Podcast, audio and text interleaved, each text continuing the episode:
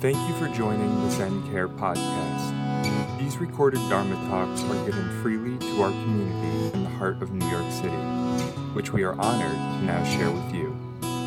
New York Zen Center for Contemplative Care is dedicated to transforming the nature of care through contemplative practice by meeting illness, aging, and death with compassion and wisdom. Learn about us at zencare.org.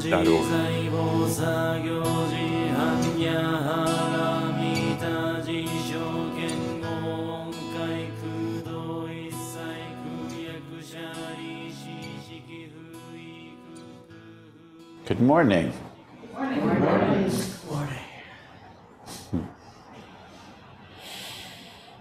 Who's here?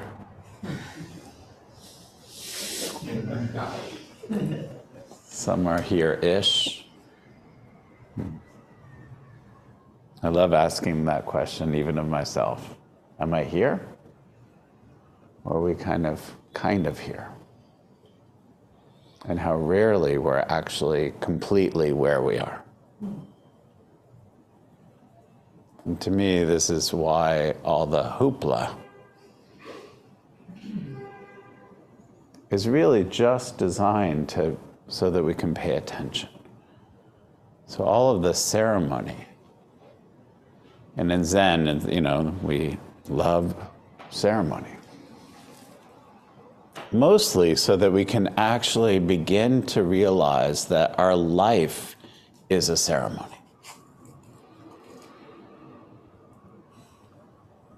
Which we rarely do. We really see each moment, each glance, picking up something, putting something on. We rarely see that as a moment of ceremony to be at one with and be nowhere else.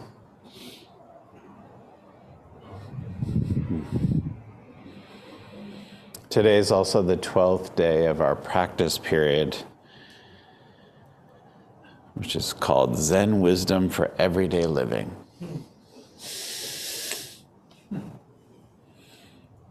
And we're studying a text by Kodo Sawaki, who is a very um, wild and pragmatic teacher, complex and simple, kind of like everyone I've ever met. totally different from all others, and yet not that different at all.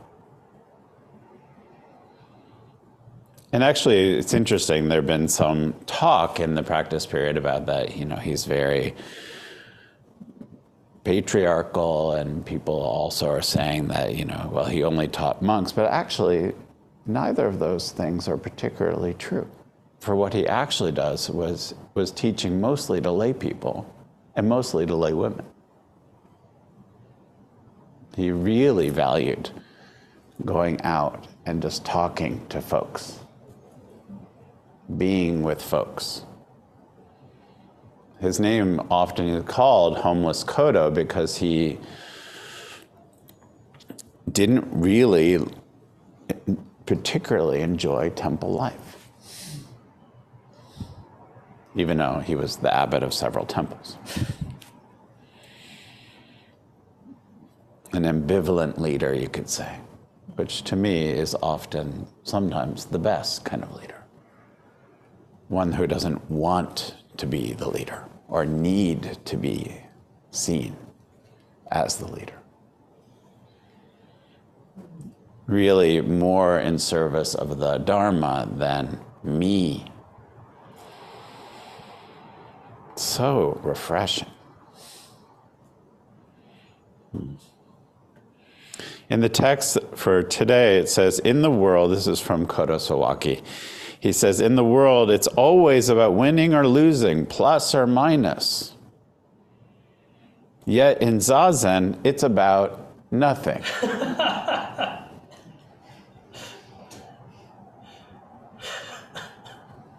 this is why Zen is so unpopular.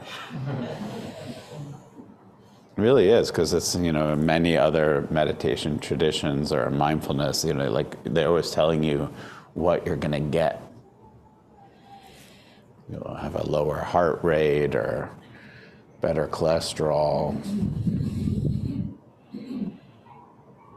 He says it's good for nothing and that's why it's the greatest. And most all-inclusive thing there is. Because you don't get anything. Because you experience being everything.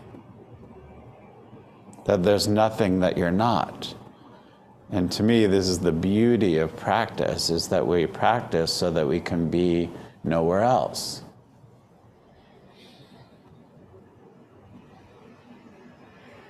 And learning how to trust the moments when we're nowhere else. Rather than our fear of commitment, rather than our fear of some terrible thing happening again. Some of you know that I had this for about three months in the fall. I had this terrible infection that was I had like these egg sized cysts, just to give you the image, under my arms that were excruciatingly painful. Like I would howl whenever they were touched, so I had to walk around like, hello. I got, actually got used to like putting my hands on my hip and just feeling like that feeling. And eventually, I saw many doctors, and, and I was diagnosed with these terrible things that were, you know, that one person was like, "You're going to have this for the rest of your life, and this is how it's going to be." And I was like, "Okay, well, that's that's an orientation." And then I finally went to this one doctor who she was like, "That's not true." She's like, they're not paying attention. She's like, if you really look at what you have, it's not that. They're just assuming because the general symptoms are that. But if you really pay attention, and so she was able to, you know, deal with it. And finally, those cysts went away which felt like a deep blessing. And also an experience of we have no idea what people are dealing with in their bodies. Like most people had no idea I was in excruciating pain most of the time. Excruciating.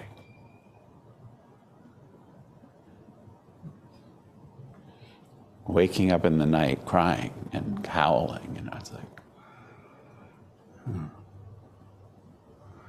And then this morning, so this is months ago, I was in the gym, and as some of you know, I, I love slaying the Stairmaster. So I was like, you know, on the Stairmaster for an hour this morning. So exciting. And, uh, and then I was doing some strength exercises and and I was just doing this one exercise and I saw under my arm that I thought I saw something. It was just such a fascinating and horrible moment.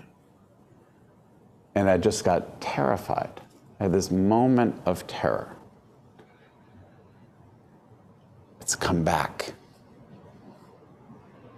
Hmm. And then I realized I just like put the weights down and looked and it was like, no, that's not actually. It was just a shadow. literally, from the light.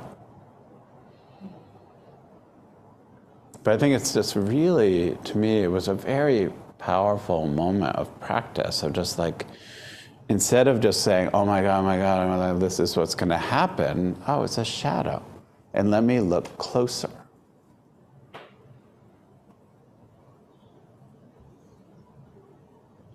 And then to appreciate, you know, like there are so many teachings in our tradition about the depth of those kinds of moments. One of the most famous is like that story of a, you know, a monk r- running on a mountain road and a little path and seeing like a snake in the ground that goes ah, and then he looks at it and he realizes it's just a piece of rope.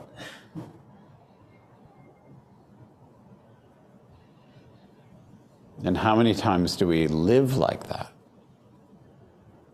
When there's a shadow of something and we make it into something else. And actually leave, when we do that, we're not where we are anymore. We're not present. And you could say that we're creating harm.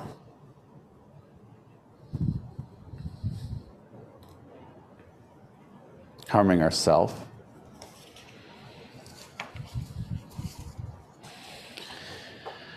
And potentially harming others.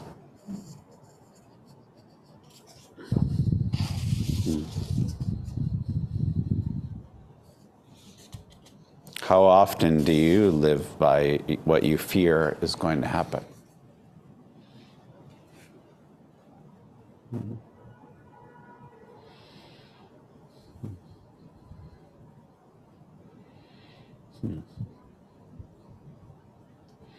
Dogen Zenji, the founder of our school, uh, on this precept of non killing, which we'll be exploring this afternoon in the precept study. So, this is the seventh precept. It's often called the first precept, but that's a misunderstanding. The first is non killing of the 10 grave precepts. And he says life is non killing. The seed of Buddha grows continuously. Maintain the wisdom life of Buddha and do not kill life.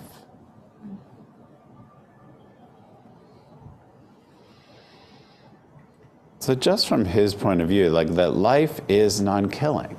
So, if you're alive, and the way that I experienced that is kind of in that moment when I put those little dumbbells down and like looked under my arm, I was like, what is that? That's alive. The moment before that, when I was just like, it's almost like a little death.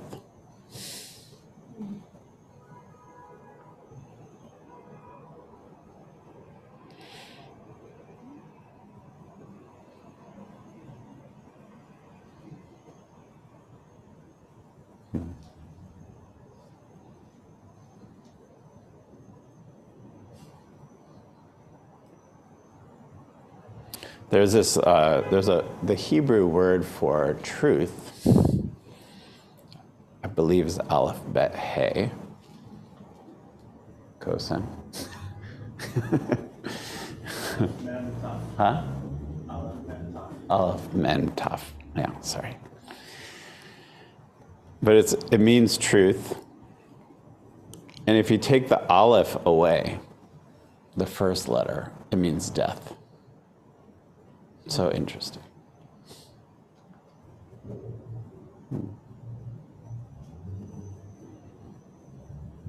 When is it the truth? What is truth? To me, truth is what is life giving. The seed of Buddha grows continuously. How are you actually fostering the conditions in your life for the seed of Buddha, which is to be awake, to be nowhere else.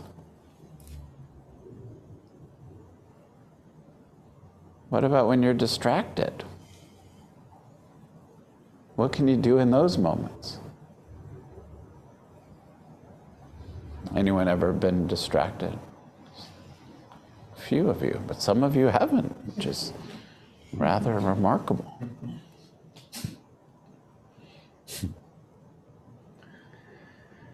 It's such a beautiful thing. Many of us, you know, well, I, I hear about it and I know it in myself, we can kind of assume that a moment when we're distracted, we're like, oh, see, I'm bad at it. I'm bad at meditation, I'm bad at whatever. Because we're still in this like binary situation.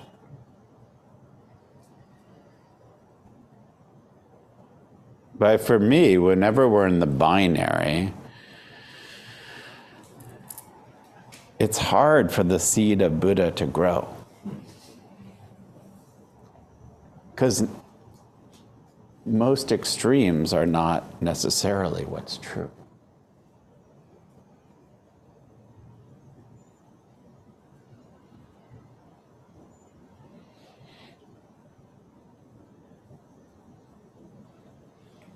It's really helpful to really, to me, examine our mind and how we tend to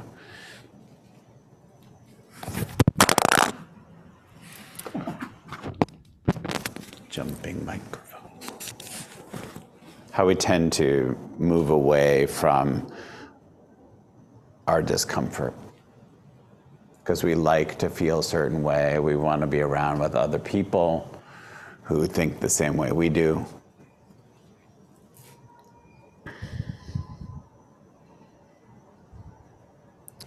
Mostly because it's uncomfortable often to be with people who we don't necessarily agree with.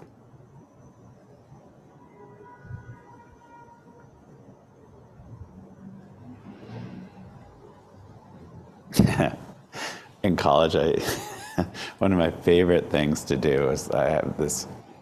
I was in a frat, which was very exciting for for the time that it was, and. Uh, and there's this guy who I love so much, and he was like this massive bodybuilder and like super extreme other political position.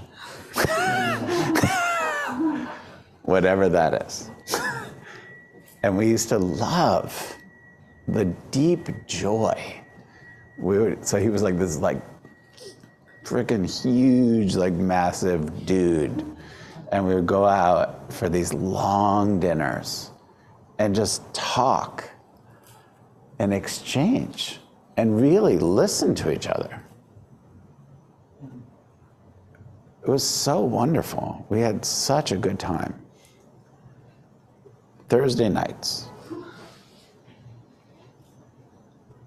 Hmm. To me, like that fosters the seed of Buddha to grow continuously. But it requires deep respect from both sides. Right? So I, I went on to respect your view and learn. Otherwise, we can be very harmful.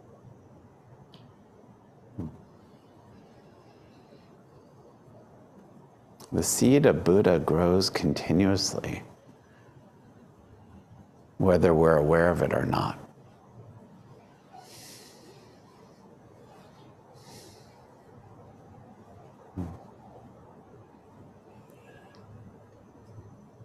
And yet, the last thing he says is maintain the wisdom life of Buddha and do not kill life. So, in other words, you must put the effort in. So many of us, you know, have this, you know, hear about this very, very often. Like, well, I feel good in the Zendo, or when I show up at this place. But then when I'm not here, what happens? It all goes out the window.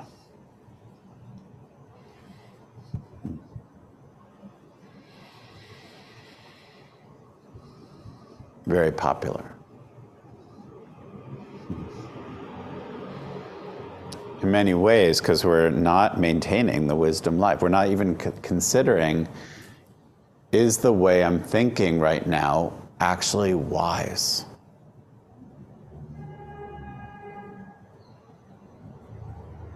Is it kind?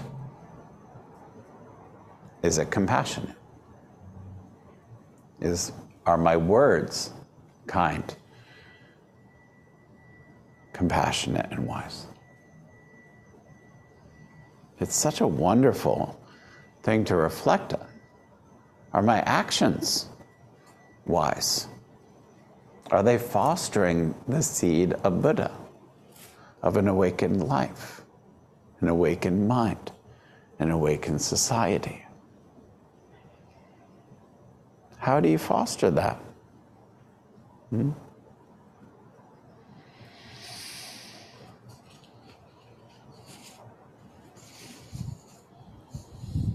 How do you be nowhere else?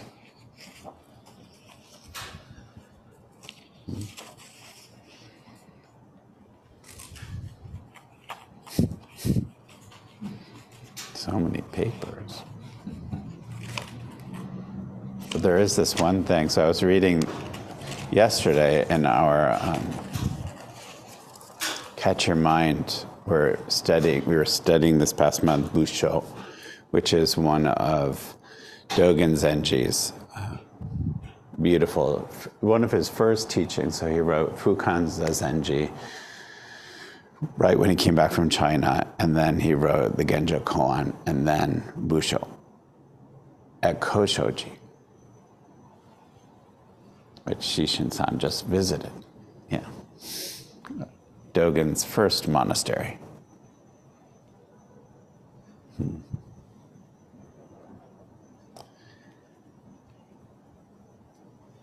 He says many students hearing the term Buddha nature have falsely reckoned that it is like the I in other paths. So it's like more about me, my Buddha nature. Don't you see it? You know, it's like we often are into that, right? This self indulgence. He's saying it's not that. This is not about increasing the me our ego. And he says, this is because they have not met a person. They have not met themselves. They have not seen a teacher.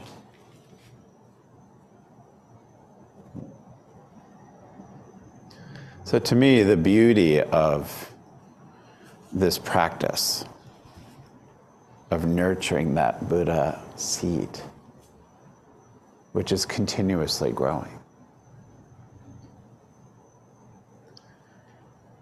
This instruction is so clear. He's saying we can't really do it if we're not meeting a person, not meeting ourselves, and not meeting a teacher. And yet, it is also possible if we learn how to actually see other people, actually see them, actually see ourselves, and actually having a teacher. So beautiful, so clear, so simple. We just make it complicated. So, how do you meet your fear? And determine whether it is something to actually be afraid of. Like maybe you're on the mountain path and it is a snake. That also happens. I once hiked on Rattlesnake Hill, and let me tell you, there are a lot of rattlesnakes.